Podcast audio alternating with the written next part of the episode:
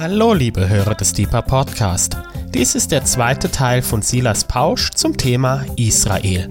Wir wünschen viel Freude beim Hören und Gottes reichen Segen.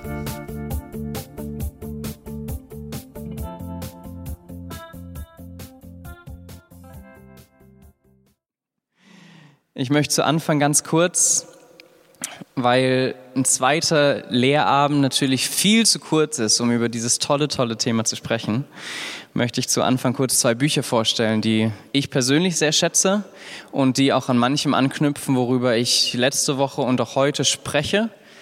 Das heißt, wenn ihr Fragen habt, dann natürlich gerne lasst uns miteinander in Dialog treten. Äh, viel fundiertes, auch biblisches Wissen, noch mehr Referenzen findet ihr auch in den zwei Büchern. Das erste ist, heißt One King von Samuel Whitefield. Beide Bücher sind im Moment nur auf Englisch zu haben.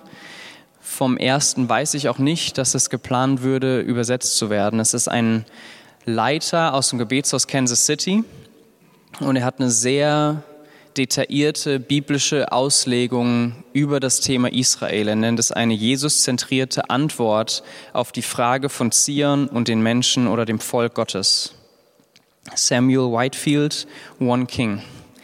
Das zweite Buch, Alignment von Usher Intrater, wird im Moment ins Deutsche übersetzt. Ich weiß nicht genau, wann es rauskommt, das kann ich euch nicht sagen, aber ich werde es, glaube ich, mitbekommen, wenn es soweit ist. Und er, Asher Intrater, ist messianischer Jude. Er wohnt in der Nähe von Jerusalem und hat dort einen Dienst, Revive Israel, den ich persönlich sehr, sehr schätze. Ich war schon zweimal, glaube ich, dort. Und er hat einen YouTube-Kanal, hat ganz tolle Lehren, Impulse zum Thema Israel. Und in dem Buch, es ist sein neuestes, soweit ich weiß, ist sein aktuelles Verständnis zu dem ganzen Thema aufgeschrieben. Es heißt Alignment, sowas wie Ausrichtung oder in Übereinstimmung bringen. Alignment von Usher Intrater. Ich glaube, aus dem letzten Jahr veröffentlicht. Dann springen wir wieder rein ins Thema. Ich habe letzte Woche darüber gesprochen, dass Jesus als Jude mit jüdischer Sprache zu einem jüdischen Volk in einem jüdischen Land kam, um sie zu erlösen und dadurch zu befähigen, ihre ewige Berufung zu erfüllen. Die Berufung, die sie durch Abraham als Volk empfangen haben. Er kam zu einem jüdischen Volk in ihrer Sprache und in ihrem Land, um sie zu befähigen, ihre Berufung auszuleben. Ich möchte einfach, weil es letzte Woche sehr, sehr wichtig war, den Bund Abrahams noch mal kurz erwähnen. 1. Ähm, Mose 15 und folgende Kapitel. Gott hat Abraham verheißen, dass er gesegnete Nachfahren im Land wohnen haben würde, die ein Segen für die Nationen sind.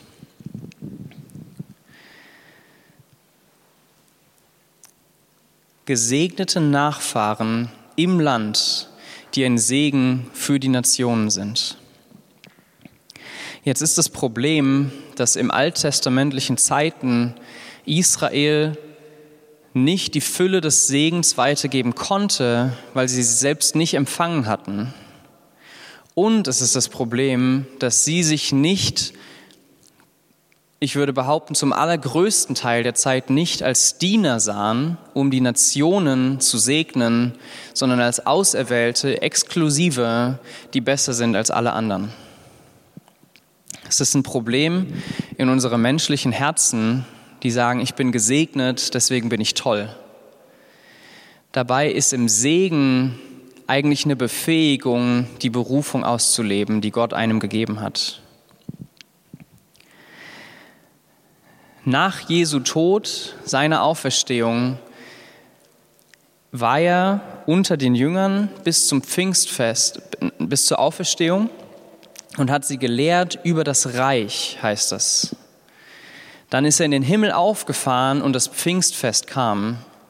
Und am Pfingstfest haben die zwölf Jünger, die elf und der neue Zwölfte und Die anderen, so dass es am Ende 120 waren, die 108 anderen, haben den Heiligen Geist empfangen. So, ihr kennt die Geschichte, Flammen auf ihren Häuptern, sie fingen plötzlich an, in Sprachen zu beten.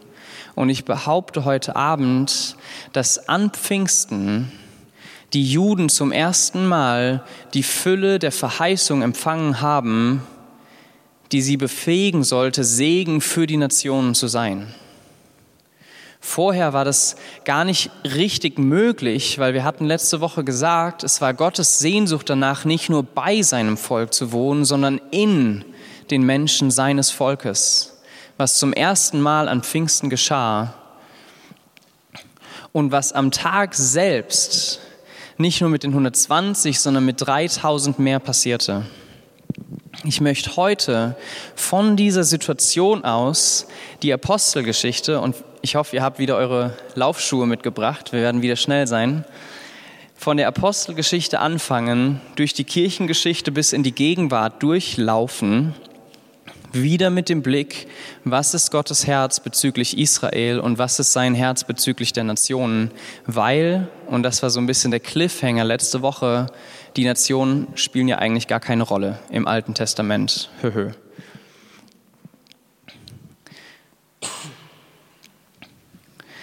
Es ist also so, dass Jesus auferstanden ist und wir können lesen in Apostelgeschichte 1, Vers 6. Kurz bevor Jesus in den Himmel auffährt, fragen ihn die Jünger, Apostelgeschichte 1, Vers 6, Herr, stellst du zu dieser Zeit für Israel das Reich wieder her? Jetzt ist in dem Kontext die Frage, was meinten die mit dem Reich? Heute, wenn wir Lehren haben über das Königreich Gottes, dann sprechen wir von Heilungen, von Wundern, von Totenauferstehung, von Worten der Erkenntnis. Aber der Kontext, der kulturelle und auch theologische Kontext damals war ein bisschen ein anderer. Es ging den Juden zu der damaligen Zeit darum, dass das Königreich Davids wieder aufgerichtet wird.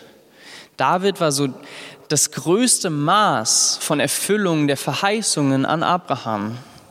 Es gab Menschen im Land, die waren gesegnet, die waren siegreich, die haben ihre Feinde in die Ferne getrieben. Und David schreibt, Menschen dienen ihnen, deren Namen er nicht kennt, Völker, deren Namen er nicht kannte. Das heißt, da ist so ein Maß von Erfüllung da gewesen damals, was zu Jesu Zeiten in keinster Weise mehr Realität war. Zur Zeit Salomos war es tatsächlich sogar der Fall, dass die Nationen nach Israel kamen, die Königin von Saba, um von der Weisheit Gottes in Salomo es zu anzuschauen und zu staunen, dadurch gesegnet zu werden. Das heißt, zu der Zeit gab es so vielleicht die größte Anzahlung, diese Verheißung, die Gott Abraham gegeben hatte. Und das jüdische Denken damals war, dahin geht es zurück. Es gibt wieder ein Volk, das siegreich ist, das Wohlstand hat und das sicher wohnt in ihren Grenzen. Und Jesus als Messias war derjenige, der dieses Reich aufrichten sollte. Wenn Sie ihn also fragen, ist jetzt die Zeit, dass du Israel für Israel das Reich wiederherstellst, dann haben Sie gedacht, so diese Zeloten, er versammelt das Volk, kämpft gegen die Römer, treibt sie fern von, den, von Israel.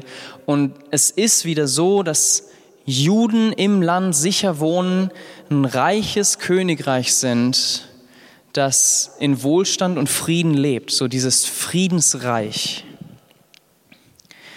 Und jetzt könnte man meinen, Jesus antwortet, Mann seid ihr doof. Es ist doch jetzt neutestamentliche Zeit. Es ist doch alles nur geistlich gemeint. Israel ist nicht mehr wichtig. Es wird niemals ein Königreich geben. Wen interessiert überhaupt Jerusalem? Jetzt geht ihr in die Nationen, da wird Erweckung ausbrechen und dann sind alle glücklich. Und das ist das, was die Kirchen, was wir als Christen in den Nationen so lange gedacht haben. Aber seine Antwort ist anders. Er sagt nicht, ihr seid blöd und habt keine Ahnung, sondern er sagt, es ist nicht an euch, die Zeiten zu kennen. Er spricht das explizit zu den Jüngern, die ihm diese Frage stellen und sagt implizit, ihr habt recht. Es wird kommen.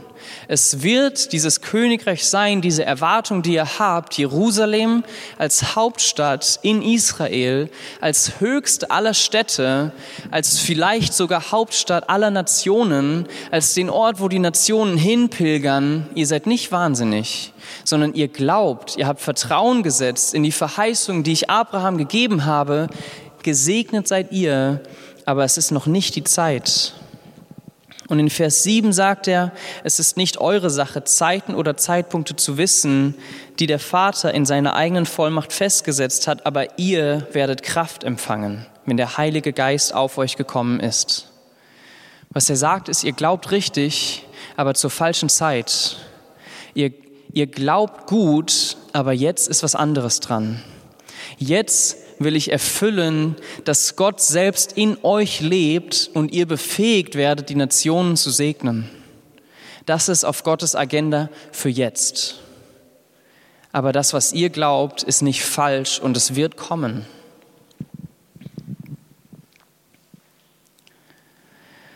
Wenn wir durch die Apostelgeschichte durchgehen, dann wissen wir, es sind Wahnsinnsgeschichten, Erweckungen im Land. 3000 Leute bekehren sich in einem Tag, ein paar Tage später die nächsten 1000. Und wir kennen den Missionsbefehl, wo Jesus gesagt hat, seid meine Zeugen von Jerusalem nach Judäa, nach Samaria bis an die Enden der Erde. Und die, die Gläubigen, die messianische Gemeinde in Jerusalem, die fühlt sich aber so wohl, dass sie in Jerusalem bleiben. So, kein Problem für Gott. Er schickt, er schickt Verfolgung, sodass sie gehen müssen. Weil er sagt, ihr habt immer noch dieses jüdische Denken, dass es euch immer nur um euch geht. Aber jetzt sind die Nationen dran und ich kriege euch dazu. Das ist kein Problem für mich. Das ist in Apostelgeschichte 7. In Apostelgeschichte 10 ist diese Geschichte mit dem Hauptmann Cornelius. Das kennt ihr wahrscheinlich. Petrus, der nicht mal in ein Haus von Heiden geht, weil er sagt, dann werde ich unrein. Es ist komplett jüdische Kultur, es ist jüdisch-orthodoxes Denken, es ist dieses Wir sind Israel, hier ist eine ganz scharfe Linie, da sind die Nationen, wir bleiben unter uns, wir sind das berufene Volk Gottes. Das haben selbst die Apostel zu Anfang so gelebt. Dann kommt Cornelius und er lässt einen Diener zu Petrus schicken und sagen, predige auch bei uns. Petrus hätte das nie gemacht, kein Problem für Gott. Es kommt diese Vision mit den unreinen Tieren in dem Tuch vom Himmel, so dass Gott Petrus vorbereitet und er bereit ist, in ein Haus eines Heiden zu gehen. Und was er dort tut, ist, dass er Heiden das Evangelium für die Juden predigt. Petrus betet im Tempel, der predigt auf den Straßen zu Juden, der ist in der Synagoge, predigt zu Juden und versucht ihnen in der Kraft des Heiligen Geistes Jesus in den alttestamentlichen Schriften zu zeigen. Und jetzt ist er bei Heiden und sagt, bei uns, bei den Juden passiert Folgendes. Wir dachten immer, so und so und so. Das sind die Verheißungen, die Gott uns gegeben hat. Und jetzt kam Jesus und hat sie angefangen zu erfüllen für uns. Und während er predigt, einen Bericht gibt an Heiden von dem, was Gott bei ihnen, den Juden, tut, fällt plötzlich der Heilige Geist auf Cornelius und sein ganzes Haus. Und Petrus ist zutiefst schockiert. Er hat es in keinster Weise gesehen. Er hat es in keinster Weise antizipiert oder in diese Richtung den mega strategischen Plan gemacht und jetzt sind die Nationen dran. Sondern es kommt sogar so weit, nachdem das passiert ist, ist in Apostelgeschichte 11 eine Diskussion, ob Heiden überhaupt mit dem Heiligen Geist erfüllt werden dürfen. Es ist ein Riesenaufruhr in der Gemeinde in Jerusalem und manche sagen, das kann doch nicht sein.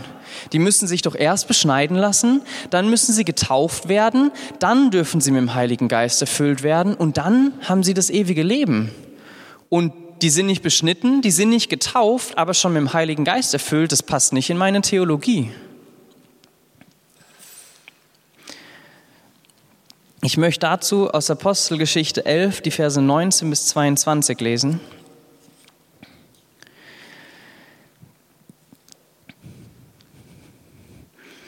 Apostelgeschichte 11, 19 bis 22. die nun zerstreut waren durch die Bedrängnis, die wegen Stephanus entstanden war, zogen hindurch bis nach Phönizien und Zypern und Antiochia und redeten zu niemanden das Wort als allein zu Juden. Es waren aber unter ihnen einige Männer von Zypern und Kyrene, die, als sie nach Antiochia kamen, auch zu den Griechen redeten, indem sie das Evangelium von dem Herrn Jesus verkündigten. Und des Herrn Hand war mit ihnen und eine große Zahl, die gläubig wurde, bekehrte sich zum Herrn. Es kam aber die Rede von ihnen zu den Ohren der Gemeinde in Jerusalem und sie sandten Barnabas aus, nach Antiochia hinzuziehen. Zu Anfang wurde den Heiden das Evangelium nicht gepredigt. Sogar Paulus schreibt auf seiner ersten Missionsreise und auch später, er ging in die Synagogen und predigte. Und dann gab es einzelne wenige, die haben das trotzdem den Heiden verkündet, die haben sich bekehrt, in Jerusalem wurde das bekannt und die haben erstmal jemanden vorbeigeschickt, um schauen zu lassen, was da denn abgeht. Ist das auch alles koscher? Dürfen die das?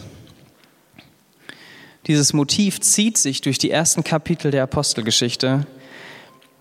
In Apostelgeschichte 13 wird Paulus entsandt in die Nationen auch er predigt, wie gesagt, immer in den Synagogen, die hören einfach nicht und stattdessen bekehren sich die Heiden. Diese Situation eskaliert ein Stück weit in Apostelgeschichte 15. Da können wir lesen in Vers 2, dass es Zwiespalt und nicht geringen Wortwechsel gab.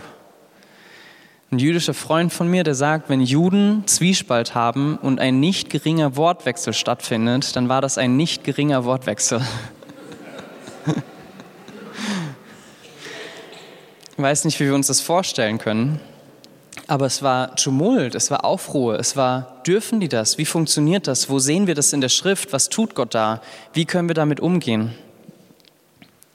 Die Reaktion dazu ist, dass in Vers 7 Paulus nach Jerusalem reist, um dort mit Jakobus, mit Petrus, mit den Obersten, mit den ursprünglichen ersten zwölf Aposteln dieses Problem zu besprechen. Weil sie sagen, in den Nationen ist Erweckung und wir brauchen Weisung und Klarheit ein für allemal, wie wir mit diesem Problem umgehen können. Es ist dieses, müssen Heiden sich beschneiden und Juden werden oder dürfen sie einfach so mit dem Heiligen Geist erfüllt werden und an Jesus auch als ihren Messias glauben, obwohl er doch der jüdische Messias ist? Ich reite auf diesem Punkt ein bisschen rum, weil der uns so fremd ist, glaube ich. Weil wir als Jesus selbstverständlich als Retter der Welt ausgehen und immer die erste Gemeinde so feiern und hochheben und sagen, wir wollen zurück zur ersten Gemeinde, wenn wir das wirklich wollen, dann müssen wir auch wieder in den Synagogen ihren Messias predigen. Dann müssen wir auch wieder zurück an den Punkt, dass wir erkennen, er kam gar nicht für uns als Heiden, sondern er kam für sein Volk, die Juden. Ab Vers 7 immer noch in Apostelgeschichte 15 ist da eine große Diskussion. Wieder war viel Wortwechsel. Und in Vers 16, und das möchte ich vorlesen, steht Jakobus auf und er zitiert einen Vers aus den alttestamentlichen Schriften. Auch hier wieder, es gab die Evangelien nicht, es gab die paulinischen Briefe nicht, die hatten nur die Tenach, diese ersten alttestamentlichen Schriften. Und dort zitiert er, nach diesem will ich zurückkehren und wieder aufbauen die Hütte Davids, die verfallen ist. Und ihre Trümmer will ich wieder bauen und sie wieder aufrichten, damit die übrigen der Menschen den Herrn suchen und alle Nationen, über die mein Name angerufen ist, spricht der Herr, der dieses tut. Er findet im Alten Testament eine Schriftstelle, wo prophezeit ist, dass die Nationen Gott, den jüdischen Gott suchen werden. Und ich weiß nicht, ob ich zu viel reininterpretiere, aber es klingt so, als ob die messianische Gemeinde in Jerusalem sich verstanden hätte als diese, diesen Aufbau der Hütte Davids.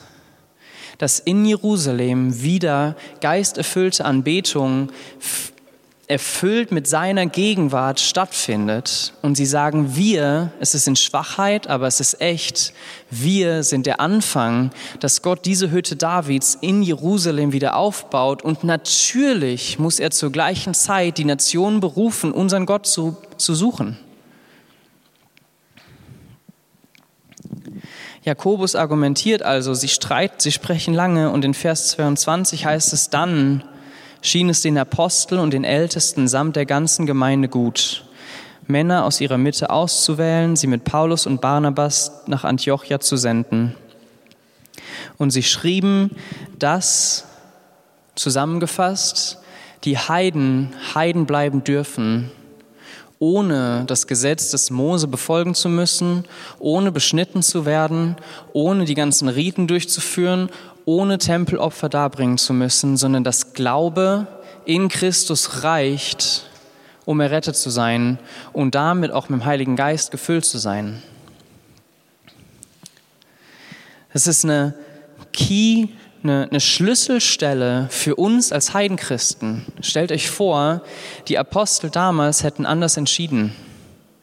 Dann würden wir vielleicht heute alle mit Kipper und mit Quasten und mit schwarzem Anzug rumlaufen und Lämmer schlachten, keine Ahnung was. Sie haben gesagt, da werden sich in Deutschland in ein paar Jahrtausenden, ein paar Jahrhunderten Menschen zu unserem Gott bekehren und sie dürfen Deutsche bleiben. Und die Inder, die dürfen Inder bleiben. Und Gott wird ihre Kulturen erlösen, weil er einen Teil von sich selbst auch ihnen anvertraut hat, so dass seine Schönheit durch ihre Sprache, durch ihre Kultur, durch ihre Bräuche sichtbar wird. Es ist eine wahnsinnige Großzügigkeit und ein sehr, sehr mutiger Schritt, weil Israel ist nicht so groß, und sie sagen, ja, Gott erlöst unsere Kultur. Er zeigt uns in den Festen, in den Riten, in den Bräuchen, in den Schriften, in den Verheißungen Jesus. Und wir glauben, das Gleiche kann er auch für die Türken und für die Griechen und die Italiener und alle Welt tun.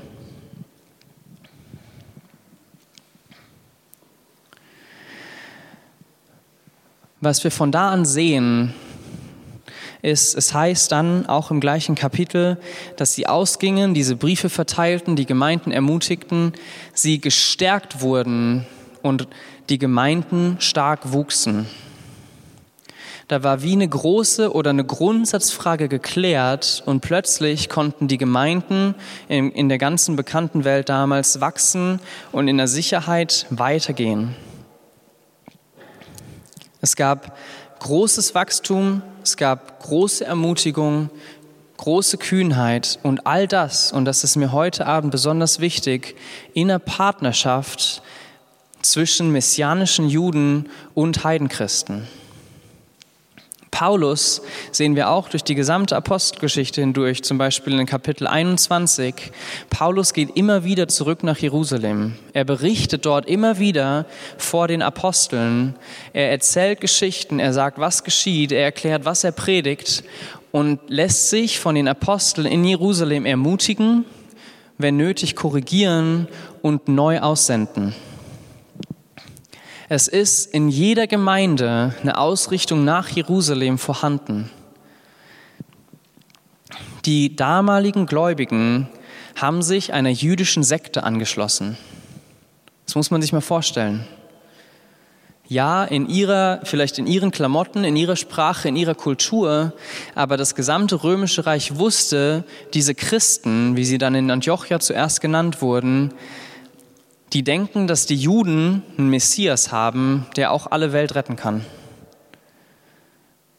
Unter den Juden selbst waren die messianischen Juden als Sekte verschrien, nicht anerkannt, natürlich gefürchtet aufgrund der Macht und der Kraft des Heiligen Geistes auf ihnen, aber es war nicht, dass die sich irgendeiner coolen Bewegung angeschlossen hätten und alle gesagt haben, ey, die Juden, die rocken jetzt die Welt, sondern die Juden waren unterdrücktes Volk, besetzt im Land von den Römern und es gab Menschen in den Nationen, die gesagt haben, da gibt es eine Sekte und wir glauben, die sind nicht so dumm, wie es aussieht.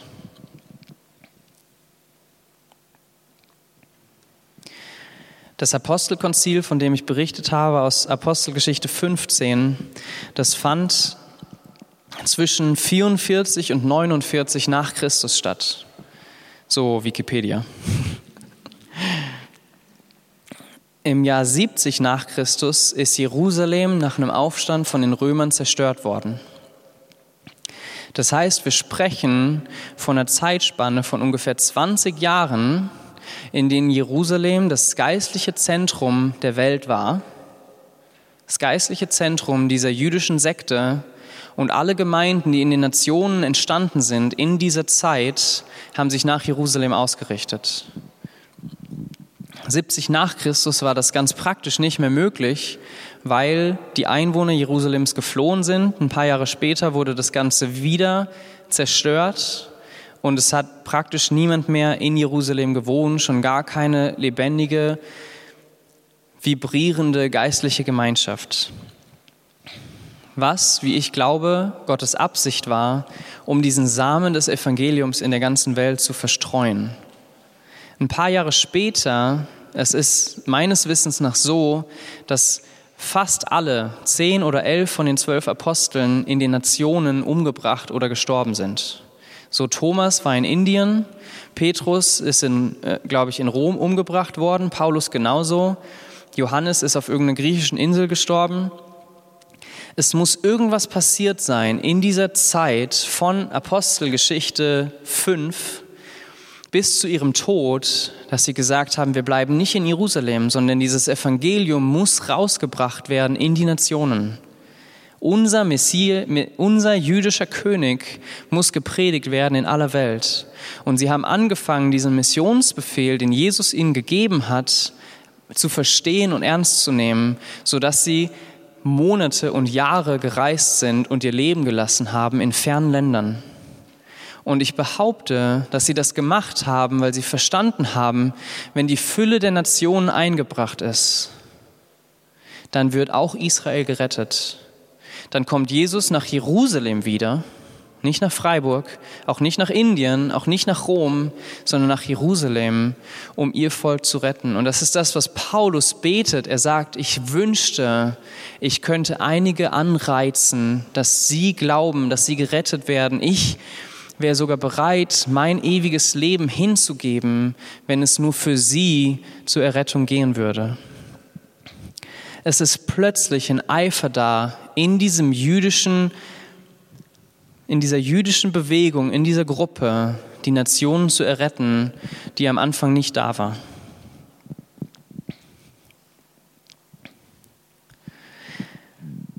Wir sehen zur Blütezeit vor der Zerstörung Jerusalems, dass es Juden gibt in Israel, die gesegnet sind, in denen Gott lebt durch seinen Geist und die ein Segen sind für die Nationen.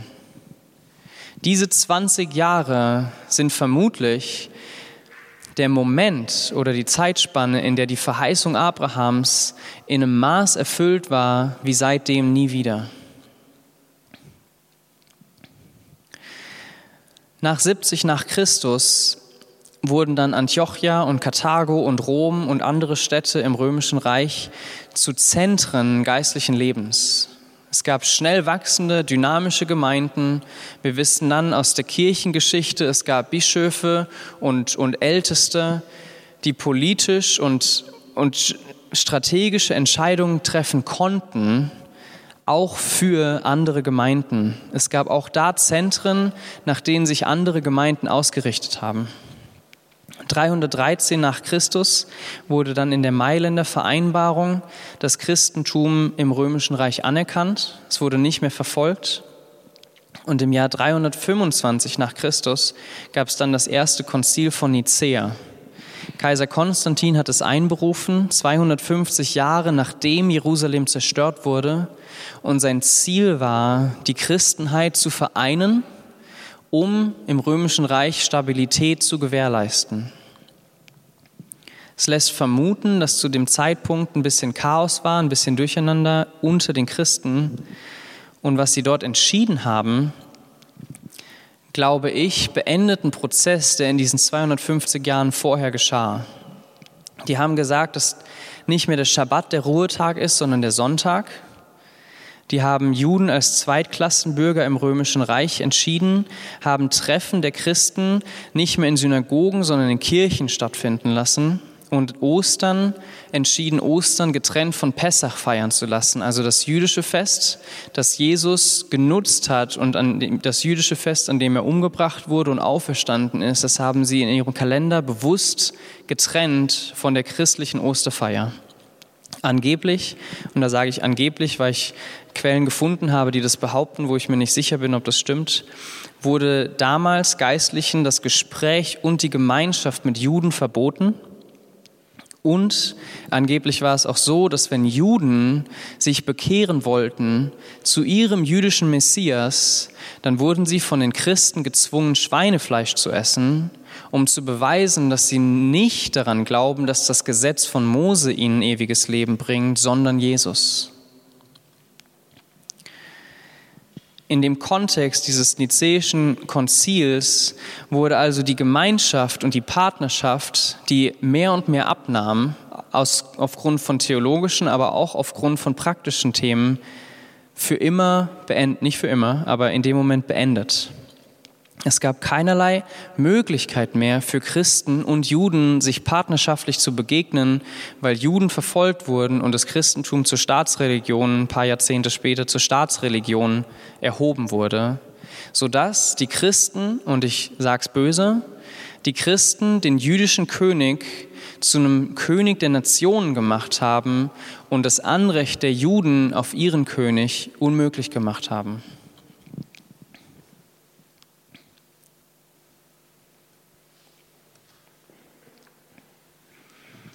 Das Argument dabei war, dass die Juden ja den Retter der Welt umgebracht haben und dass sie damit eine Sünde begangen haben, die ihnen niemals vergeben werden kann. Und dadurch kam Ersatztheologie, kam eine Zweiklassengesellschaft, wurde begründet, Juden ausgrenzen zu dürfen. Sie der Gnade zu verwehren, die die Nationen empfangen hatten durch Jesus. Die Tragik dabei ist, ist, dass wir in Römer lesen, und da möchte ich später noch ein bisschen mehr zu sagen, dass die Juden verblendet wurden für uns. In, in Römer 11, Vers 11 steht es, Vers 12, ihr reicht, ihr Fall war der Reichtum der Welt, indem sie Jesus nicht anerkannten als ihren König und Messias. Und es das heißt, dass Gott selbst ihre Herzen verhärtet hat, konnten wir als die Nationen Erlösung empfangen. Wir haben die Errettung im Moment an ihrer Stadt und für 2000 Jahre ungefähr haben die Nationen plötzlich gedacht, wir sind das erwählte Volk. Haben sich erhoben in ihrem Stolz. So, wir haben letzte Woche gehört, die, Heid, die, die Juden haben in den ersten 2000 Jahren seit Abraham bis Jesus sich erhoben in ihrem Stolz. Wir sind das erwählte Volk. Wir brauchen die Nationen nicht. Wir haben in ihm unsere Errettung und sind uns selbst genug. Nach Jesus kommen die Nationen für 2000 Jahre und sagen, wir sind die erwählten Völker. Wer braucht schon die Juden? Wir sind uns selbst genug mit unserem Gott. Und man kann es wahrscheinlich weniger treffend formulieren als Paulus in Römer 11, die letzten Verse, Vers 32. Denn Gott hat alle zusammen in den Ungehorsam eingeschlossen, damit er sich aller erbarmt. Die Juden hatten Fenster von Möglichkeit für 2000 Jahre in ihrer Berufung zu leben. Und Gott hat durch Jesus, durch Pfingsten einen Überrest befähigt, in dieser Berufung zu laufen. Und dadurch den Nationen ein Fenster von Möglichkeit für 2000 Jahre gegeben, in ihrer Berufung zu laufen, die Paulus nennt, Israel neidisch zu machen zu verstehen, wir haben Gott in uns, ihre Verheißung an ihre Stadt in uns, damit sie sich anfangen zu fragen, wie kann das denn sein? Mit diesem Fenster von Möglichkeit haben wir als Christen in den Nationen uns in unserem Stolz erhoben. Und er sagt, Gott hat es zugelassen, damit er sich aller erbarmt. Der nächste Vers heißt, welche Tiefe des Reichtums, sowohl der Weisheit als auch der Erkenntnis Gottes. Die Menschen in ihrem Stolz zu fangen, auf dass sie demütig werden und erkennen, wir brauchen ihn und wir brauchen einander.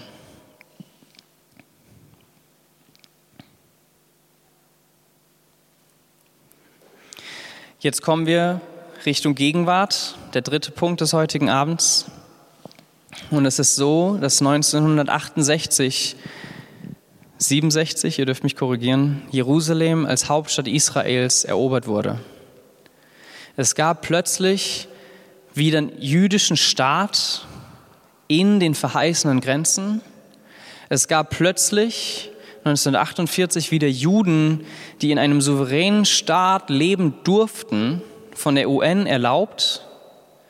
Und 20, circa 20 Jahre später wurde sogar Jerusalem als Hauptstadt dieses souveränen Staates zurückgewonnen.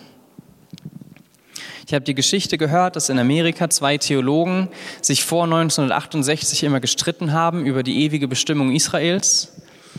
Und an dem Abend, wo die Nachrichten liefen und Juden an der Klagemauer zum allerersten Mal seit Jahrhunderten wieder beten konnten, ruft der eine Theologe den anderen an und sagt, mein Freund, ich glaube, ich habe mich geirrt. Ich muss meine Theologie überdenken. Sonst macht das, was ich in den Nachrichten sehe, keinen Sinn. Seit dieser Zeit beginnt es, dass in den Nationen ein Bewusstsein dafür geschärft wird, dass Israel vielleicht eine ewige Berufung hat. So wie Paulus schreibt, dass die Gaben und Berufungen Gott nicht bereuen. Es ist erstaunlich, weil wir in einer Zeit leben dürfen, wo wir Römer 9 bis 11 lesen und wir denken, war doch gar nicht so schwer. Da steht es doch eigentlich. Aber es ist eine ziemlich neue Erkenntnis, dass Gott uns erlaubt, diese Wahrheiten von Israels ewiger Berufung in seinem Wort zu entdecken und mit einer Signifikanz zu sehen. So, wenn in der Bibel stehen würde, es gibt noch eine zweite Erde und keine Ahnung, wir wissen da noch nichts von, völlig out there, vielleicht würden wir es auch irgendwie versymbolisieren und sagen, das ist alles nicht so gemeint und vielleicht bezieht sich es auf unsere innere Welt, keine Ahnung. Deswegen kann ich es fast verstehen, dass Theologen in der Zeit, wo es Juden auf der ganzen Welt gab, aber nicht in Jerusalem und schon gar nicht in Israel, dass sie das versucht haben, anders zu deuten oder umzuerklären. Aber in unserer Zeit müssen wir das nicht mehr, weil wir sehen, Gott hat angefangen, den jüdischen Staat im Natürlichen wiederherzustellen. Und wir glauben, dass er diesen Staat auch im Geistlichen wiederherstellen wird. Das Erstaunliche ist, und das ist wirklich ein Wunder, auch in den 60ern, um die Zeit rum, wo Jerusalem plötzlich wieder zur Hauptstadt Israels wurde, gab es Juden in Amerika, auf der anderen Seite der Welt, die im Kontext der Jesus People Bewegung sich bekehrt haben. Es war eine große Erweckungsbewegung in Amerika. Viele wurden mit dem Geist getauft. Und in dieser Bewegung gab es auch Juden, die sich bekehrt haben und es waren Juden, die zum ersten Mal seit fast 2000 Jahren im Wort geschaut haben und erkannt haben, ich darf Jude bleiben. Die ersten Apostel waren Juden, Paulus war Jude, Jesus war Jude, die gesagt haben, hier in der Kirche, wo ich mein Judentum nicht ausleben kann, es fühlt sich nicht richtig an. Die haben dann angefangen, die jüdischen Feste zu feiern, sind teilweise nach Israel zurückgezogen, haben Hebräisch gelernt, sprechen Hebräisch, lehren auf Hebräisch, beten ihren Gott in ihrer Sprache an auf Hebräisch. Und es ist in unserer Zeit zum ersten Mal seit 40, 50 nach Christus der Fall, dass es Juden gibt, die im Land wohnen, die an Jesus als jüdischen Messias glauben und ihre jüdische Identität nicht abgelegt haben. Asher Intrater, das Buch, was ich vorhin er erwähnt habe, ist einer davon, der sich in den 60er Jahren bekehrt hat Und es ist wirklich so in diesem Alter von in den 60ern, 70er, also die sind jetzt 60 bis 70 Jahre alt, die haben sich damals in jungen Jahren bekehrt, manche auch 80, manche ein bisschen jünger. Die leben zum größten Teil noch, sind manche der ersten Juden, die nicht nur als Einzelne, sondern als Gemeinschaften erkannt haben, ich bin Jude, ich bleibe Jude und Jesus hat mich als Jude errettet. Ich habe mal gehört, als ich in Israel war, dass 1948 circa drei bis zehn messianische Juden im Land gelebt haben. Diese messianischen Juden wurden damals Visa erteilt, Ausreisegenehmigungen, weil die dort niemand haben wollte. Und von den zehn ist ungefähr die Hälfte wohl dann tatsächlich ausgereist, sodass es noch weniger waren bei der Staatsgründung. Und heute sind es mehr als 12.000 messianische Juden im Land. Sprich, wir sprechen von einer Zeitspanne von 70 Jahren und von drei bis fünf gläubigen messianischen Juden ist diese Bewegung auf über 12.000 in Israel gewachsen, in den Nationen noch viel mehr, weil diese Theologie etabliert wurde, weil diese Verheißungen im Alten Testament wiederentdeckt wurden und weil erkannt wurde, Jesus ist Jude, die Apostel waren Juden und es gibt einen Platz für jüdische Gläubige in der ewigen Bestimmung Gottes in seinem Herz. Ich berichte einfach nur von den Dingen, die in unserer Zeit passieren. Noch zwei Bibelstellen, an denen ich zeigen möchte, dass Israel nicht nur eine ewige Bestimmung hat, sondern eine Bestimmung hat, die auch uns heute was angeht. Das eine ist Matthäus 23, Vers 39. Und dort spricht Jesus über Jerusalem dass diese Stadt ihn nicht mehr sehen wird, es sei denn, sie rufen, gesegnet ist der, der da kommt im Namen des Herrn. Das ist ein Zitat aus dem Psalmen. Ich lese es noch mal kurz vor. Jesus spricht, ich sage euch, ihr werdet mich von jetzt an nicht sehen, bis ihr sprecht, gepriesen sei, der da kommt im Namen des Herrn. Im Kontext, behaupte ich, spricht er spezifisch zu den Einwohnern Jerusalems. Er sagt nicht, in Freiburg wird es mal eine Gebetshausgemeinschaft geben, die singen Tag und Nacht, gepriesen ist der, der da kommt im Namen des Herrn und dann komme ich wieder. Sondern er spricht, es wird in dieser Stadt Jerusalem gläubige Juden, nichtgläubige Juden, Vertreter aus den Nationen, auch arabische Christen, arabische Nichtchristen geben, die sagen, wir brauchen einen Messias, wir brauchen einen, der uns rettet und dieses Psalmwort zitieren. Viele wissend, manche vielleicht sogar unwissend, was sie da tun. Und dann kommt er wieder. In Apostelgeschichte 3, die Verse 19 bis 21, das ist ein Zitat aus der Predigt von Petrus.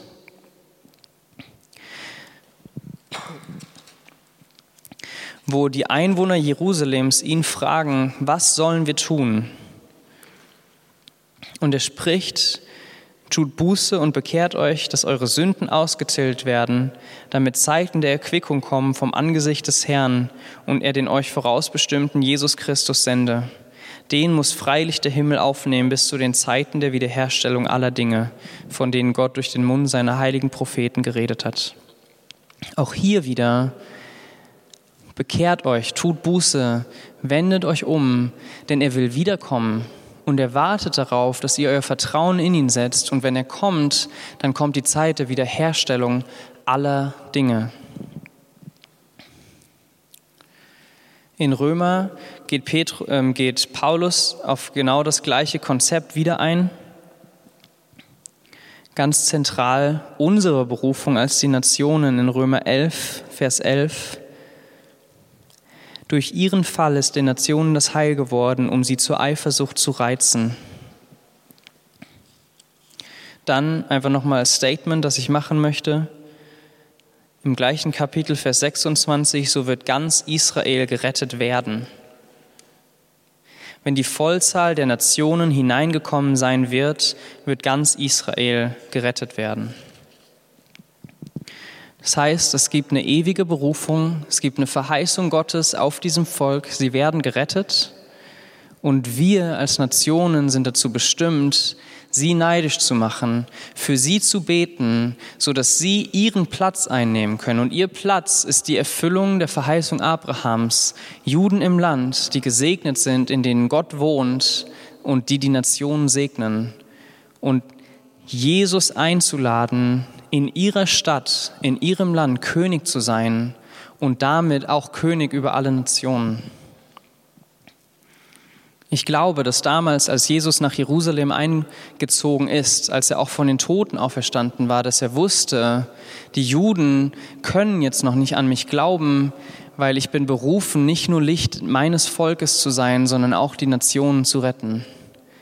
Und dann hat er gesagt, ihr Apostel, geht in die Nationen, predigt ihnen das Evangelium, richtet auf Zeugen und Beter auf der ganzen Welt denn wenn alle Nationen beten für euer Volk, die Juden, werden ihnen die Augen geöffnet. Es wird in jedem kulturellen Kontext, bevor er kommt, Zeugen geben, die sagen, Jesus ist Retter dieser Nation, er ist Erlöser dieser Kultur und wir beten für Israel. Und wenn das passiert, so wenn dieser Missionsauftrag ausgeführt ist, dann ist es die Zeit, dass nicht nur Einzelne, nicht nur ein Überrest, wie es schon heute ist, sondern dass alle Juden, die dann leben, in Israel errettet werden, ihren Messias einladen. Er kommt, um über diese Erde zu herrschen, über sein, um sein Friedensreich aufzurichten. Wir machen sie also neidisch und sie führen uns an, in unsere Fülle einzutreten. Es ist eine, eine Abhängigkeit da. Der Vater, wenn der Vater keinen Sohn hat oder keine Tochter, ist er kein Vater. Vater ist eine relative Beschreibung eines Menschen. Genauso ein Ast. Wenn ein Ast nicht im Baum steckt und einen Stamm hat, dann ist er nur ein Stock. Wenn ein Stamm keine Wurzeln hat und im Boden steckt, dann ist es vielleicht Treibholz, aber kein Stamm, kein Baum. Und genauso ist es mit uns. Wir kommen von ihnen und wenn wir nicht anerkennen, dass wir Teil einer jüdischen Sekte sind, dann haben wir gar keine Identität. Und genauso sie, wenn sie uns nicht anerkennen als die, die aus ihnen herausgewachsen sind, dann nehmen auch sie ihren Platz nicht ein und leben auch nicht in der Fülle ihrer Berufung. Es ist eine Co-Abhängigkeit im besten Sinne.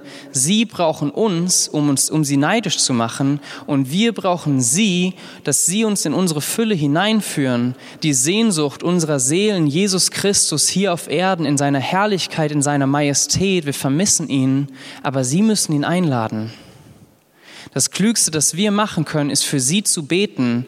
Das Klügste, das wir machen können, ist in den Nationen zu predigen, dass alle Welt ihn erkennt, dass alle Welt für Israel, für die Juden betet, so dass er den Himmel zerreißt und König sein kann in Jerusalem, weil sein Volk ihn eingeladen hat. Jetzt glaube ich, dass wir im Gebetshaus Freiburg Teil einer Gemeinschaft sind, die berufen ist zu versöhnen. Rainer sagt es manchmal, dass er von den Charismatikern als zu katholisch beschimpft wird und von den Katholiken als zu charismatisch. Und er, hat, er, er sagt, habe ich von ihm gehört, dass er sich manchmal fühlt, wie wenn er persönlich, aber auch mit diesem Dienst in der Wunde platziert ist.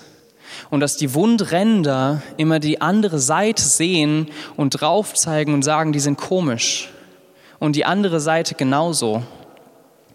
Ich möchte vorschlagen, dass wir als Gemeinschaft im Gebetshaus Freiburg dazu berufen sind, die Kirchen in dieser Stadt und auch in diesem Land ein Stück weit zu versöhnen, ja, aber dass wir auch dazu berufen sind, diese Trennung, die erste Spaltung in der Kirche zwischen den Nationen und zwischen Israel zu überbrücken und dort drin zu stehen und eine Versöhnung zu schaffen. Zum Abschluss möchte ich dazu Epheser 2 erwähnen, fast die wichtigste Stelle in diesem ganzen Kontext. Ich lese aus Epheser 2 ab Vers 15. Er hat, die Gesetz, er hat das Gesetz der Gebote in Satzungen beseitigt, um die zwei, Israel und die Nationen, Frieden in sich selbst zu einem neuen Menschen zu schaffen und die beiden in einem Leib mit Gott zu versöhnen durch das Kreuz, durch das er die Feindschaft getötet hat In Epheser 2 schreibt Paulus, und er ringt seinen ganzen Dienst hindurch mit diesem Thema. In Galater spricht er darüber, in Epheser spricht er darüber, in Römer spricht er darüber, überall. Wie können wir als messianische Juden Einheit haben mit den Christen in den Nationen? Wie können die Christen aus den Nationen Einheit haben mit uns als messianische Juden? Er ringt darum und er sagt in diesem Ringen, es wird so sein, die zwei werden eins, die Feindschaft ist besiegt und wenn die Nationen und Israel eins werden, dann werden die Erde und der Himmel eins, um die zwei in einem neuen Menschen mit Gott zu versöhnen. Es gibt also diese, diese Spaltung zwischen Israel, zwischen den Nationen und es braucht jemanden, der darin steht. Und ich glaube, wir als Beter in dieser Stadt sind nicht die Einzigen, aber auch wir sind berufen, in diesem, in diesem Spalt zu stehen, so dass eins wird, was zusammengehört, was in Gottes Herz auch bei Abraham und so auch bei, bei Noah eins war wo er sagt, ich werde meine Treue offenbaren und ich werde es der gesamten Schöpfung gegenüber tun. Und es war seine Weisheit, Israel zu erwählen und sie zu verhärten, dann die Nationen zu erwählen und sie zu verhärten und am Ende zur Krönung beide eins zu machen das Kreuz Christi und seinen Sieg zu offenbaren, so dass die Nationen Israel hochheben können, Israel Jesus wieder willkommen heißen kann und er wiederkommt, um dann den Himmel und die Erde zu vereinen. Ich möchte vorschlagen, dass wir einen Teil darin zu spielen haben.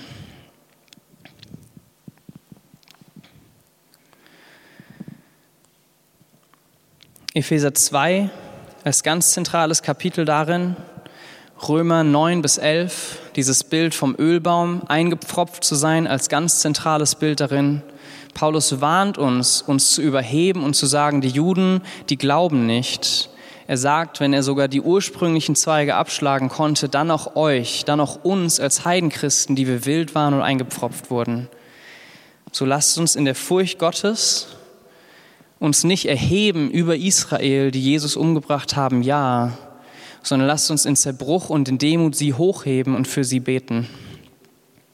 Ich habe jetzt schon deutlich überzogen, es tut mir ein bisschen leid, aber es ist mir, wie ihr wahrscheinlich merkt, ein Herzensanliegen. Und ich wünsche mir und träume von dem Tag, wo wir als Leib Christi in Freiburg uns in diesen Riss stellen, in Reife und in Klarheit und sagen, sie sind nicht mehr wert als wir, aber sie haben eine Rolle zu spielen und wir brauchen sie. Und deswegen geben wir uns hin und investieren uns im Gebet für Israel und für sein Volk, so dass er wiederkommen kann, die Sehnsucht unserer Seele. Jesus, und das wollen wir sagen hier als Gemeinschaft in Freiburg. Wir lieben dich und wir vermissen dich. Und wir wollen tun, was auch immer es braucht, dass du wiederkommen kannst, auch wenn wir vielleicht nicht alles verstehen, auch wenn wir nicht alles selbst sehen im Wort und ich selbst habe Fragen, Herr. Ich bete, dass du kommst und zu uns sprichst, dass du uns dein Herz und deine Ratschlüsse offenbarst, so dass wir in noch größerem Maße, Herr, gemeinsam mit dir als Partner in dem Riss stehen können, um die Kirchen und die Bewegungen und die Nationen zu versöhnen mit deinem Volk.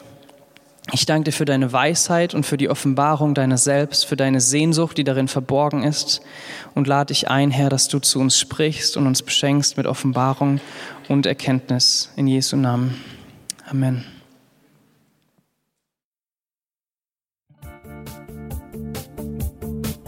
Liebe Hörer, wenn Sie noch weitere Abende aus unserer Deeper-Serie mit- und nacherleben möchten, besuchen Sie uns einfach auf unserer Webseite www.gebetshaus-freiburg.de.